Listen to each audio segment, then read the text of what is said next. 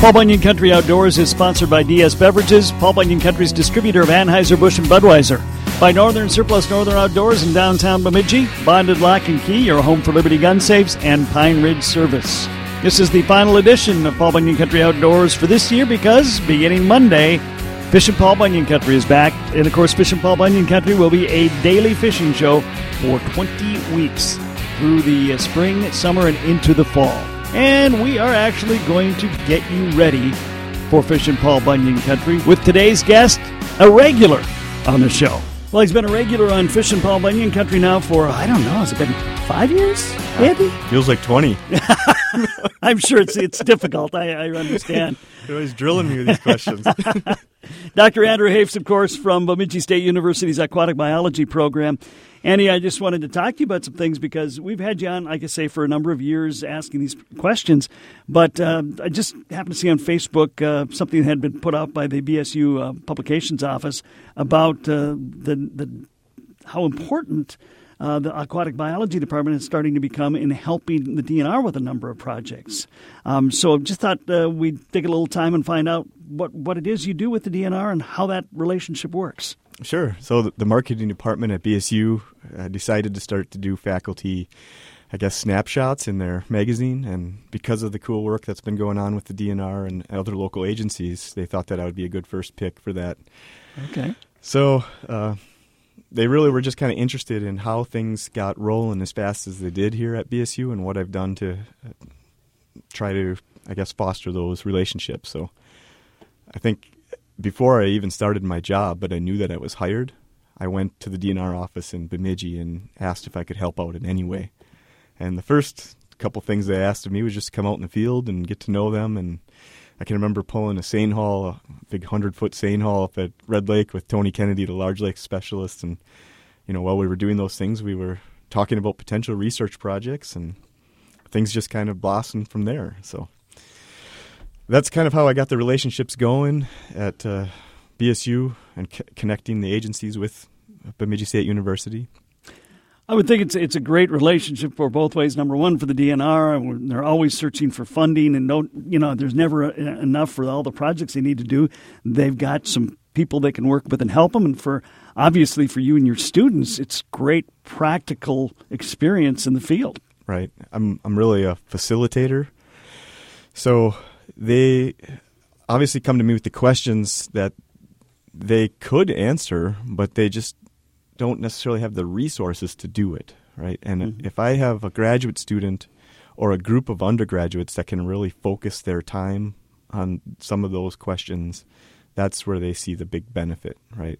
A, a graduate student working full time on a research project can really do a lot of really good, excellent work. Right. So, uh, like I said, the first question that they came to me about was the American white pelican population up there on the Tamarack River, and they just the locals and everybody involved with that system kind of knew that there was a lot of birds there, right? But they weren't sure how many walleyes were actually being consumed and what kind of effects this was having on the actual lake population that everybody angles for. So that was the first one that we tackled, and you can see how it's kind of outside of the, the realm of what they would typically do, right? And uh, so they just uh, were able to help, and BSU also helped fund a graduate student to really tackle that question, and we came up with some really neat answers and, and found out that the pelican population up there was having a very minimal impact, uh, barely even measurable on the natural mortality of the walleye in that system. Okay. And that makes a lot of sense if you think about it. The Red Lake is huge, and there's so many walleye there for you know. Yeah, you'd have to have just an unbelievable number of pelicans there consuming those walleye to have a dent in the total population. That that's a testament to how good of a fishery that is, mm-hmm. right?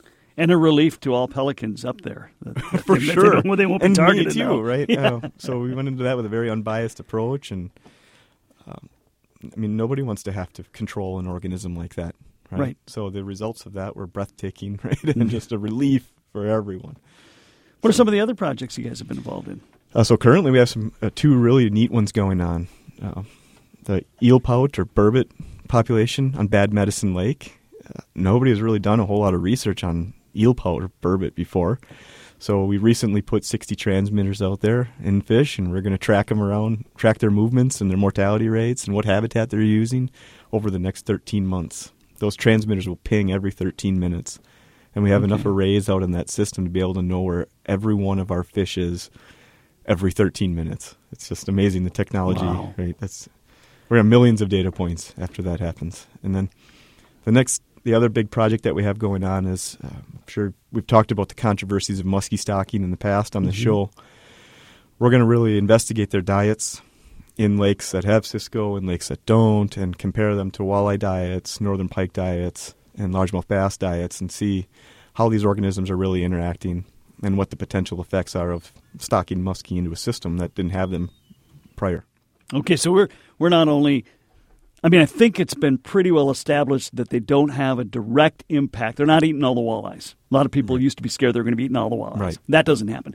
But there might be more they're taking maybe some of the food that walleyes and northerns and other fish might Sure. have gotten in the past. So that's some of the that's kind of what you're trying to determine here. Everything likes to eat yellow Yeah. perch, Right. right? Uh, so they're all sharing that resource. And then Cisco is another big concern because they're the sticks of butter. They're swimming around in the lake, right? When there are Cisco present in a system, walleye become larger, muskie become larger, right? So if they're competing for that resource, uh, there's possible indirect effects, like you mentioned. More of the great outdoors with Kev Jackson next on Paul Bunyan Country Outdoors.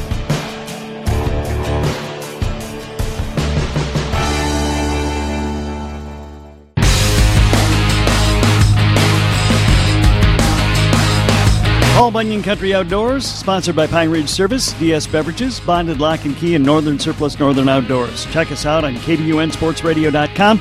Click on Paul Bunyan Country Outdoors. We're also on Facebook and Twitter, and you can subscribe to the podcast on Podcast One and iTunes. Again, starting Monday, it becomes Fishin' Paul Bunyan Country. Still available on Podcast One and iTunes, still on Facebook and Twitter and still at KBUNSportsRadio.com, but will be a daily. And we are talking with one of our regulars from Fishin' Paul Bunyan Country, resident aquatic biologist from Bemidji State University, Dr. Andrew Hafs. I do know, as I've talked with a lot of people over in the Leech Lake area, your name has been brought up with some uh, some things you work with them on at Leech Lake as well. Sure. I help them develop their management plan down there. I sit on that advisory board uh, with uh numerous other community members. So they usually like to have one academic person on those committees.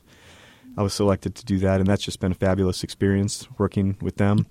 We also have a graduate student right now that's going to start to look into the cormorant predation Okay. uh, on that lake and, and see uh, whether the current control level that is occurring down there is correct and, and what level of mortality is being posed imposed on the age zeros and age ones, Okay. yellow perch and walleye in particular, by the cormorants. So that's going to be a neat a project that's ongoing with uh, Cody Coyle is the name of that graduate student that's currently working on it. Great student. So Okay. Did you do something with rusty crayfish at one time on that? that was my predecessor that Okay. did that. Yep. Okay. Uh, Dr. Don Kloutman Yes. did some work down Okay. there with that. All right. Um, so the uh, the aquatic biology program at Bemidji State has been around. Since the 70s. Really? Yeah, a long time. Okay. And since I started tracking the number of graduates or, that are, or number of students that are involved with that program, there's been a, basically a linear increase, right? And we've just recently topped 100 students that are actively in that program. So okay. substantial growth.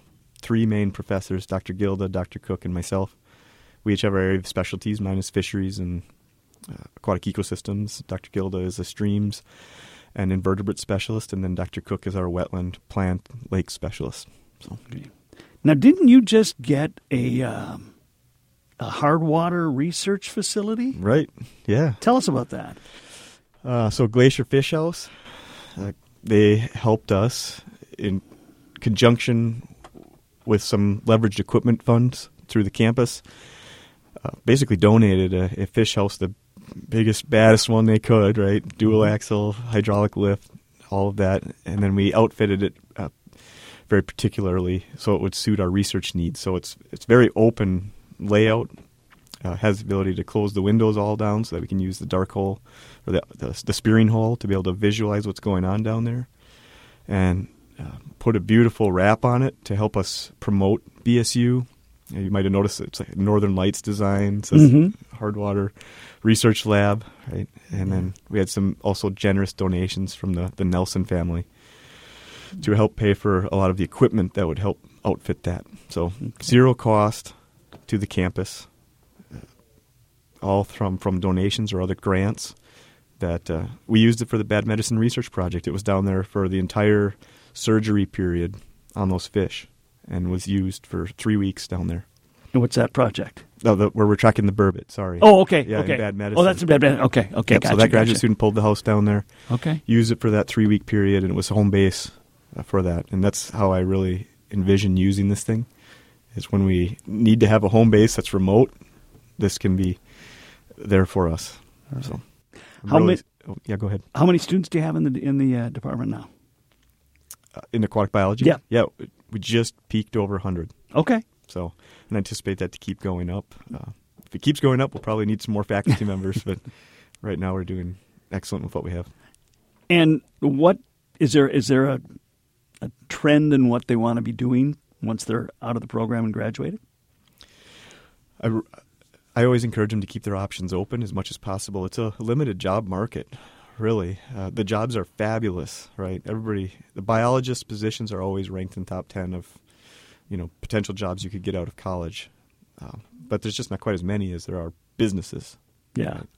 So if they keep their options open, are willing to move around the country, don't say I'm just going to work for the Minnesota Department of Natural Resources. Uh, be open to work for U.S. Fish and Wildlife Service, Environmental Protection Agency, Pollution Control Agency, um, all across across the country. At least early on in their careers, that's Yeah. a great thing. But I think a lot of them really envision managing the resources that they are very uh, fond of. Right? They all enjoy uh, these aquatic environments because they're so fabulous, and they want to ultimately be the ones that are managing those and making sure we're making the best decisions for our uh, future generations. Okay. What, uh, what kind of placement does the uh, program have? So my last cohort of fish research students, all nine of them were employed by the time they graduated. It's a good Um, rate. Yep. One of them was a full time position. The rest were all bouncing around from temporary jobs that are eight month long. And Okay. uh, so that's why I say keep your options open about grad school as well. Right? We've had a lot of our past students be very successful at getting into graduate school, and w- several of them have gone on to get their PhDs now since I've even during my tenure. Uh, go ahead. Let's talk to uh, high school students for a moment. Maybe students that are thinking, I'd love to do this for a living. What kind of classes should they be taking right now in high school to maybe give them a little bit of an edge going into college? Math. Math. Yeah. Okay. If you think about it in fisheries and aquatics, anytime you want to try to estimate anything, you use math to do that. Right?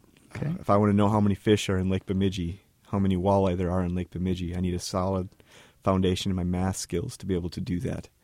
So the trick is is to get our students interested in math early on by allowing them to look at math in a light that is related to things they're very interested in.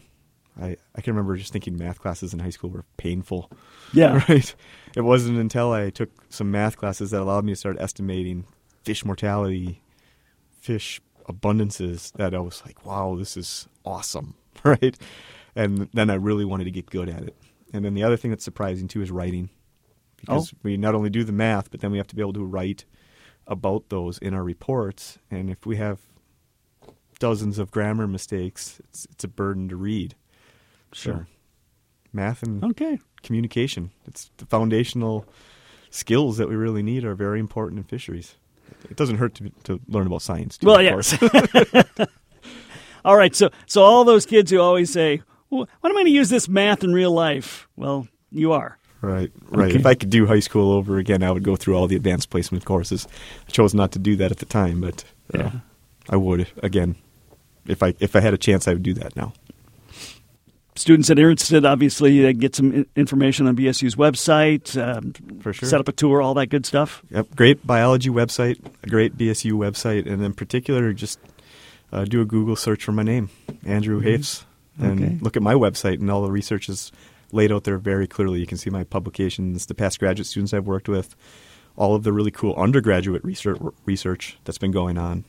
Uh, okay. those students that received A's in my courses, I put those up on my website as well. So okay, well, and as a matter of fact, uh, those undergrads uh, put together a list of questions, and those are the questions we will be posing throughout the coming year when we ask the uh, aquatic biologist every Monday yep. on and Paul Bunyan Country.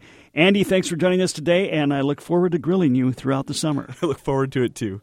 Again, it all starts Monday. Fishin' Paul Bunyan Country will be on KB 101 FM at 1240 and 530 and on the bun kbun sports radio 104.5 at about 1240 and 4 o'clock. We will talk to you then. This has been paul bunyan country outdoors hear it exclusively on kbun fm 104.5 thursdays at 1240 and saturday mornings at 8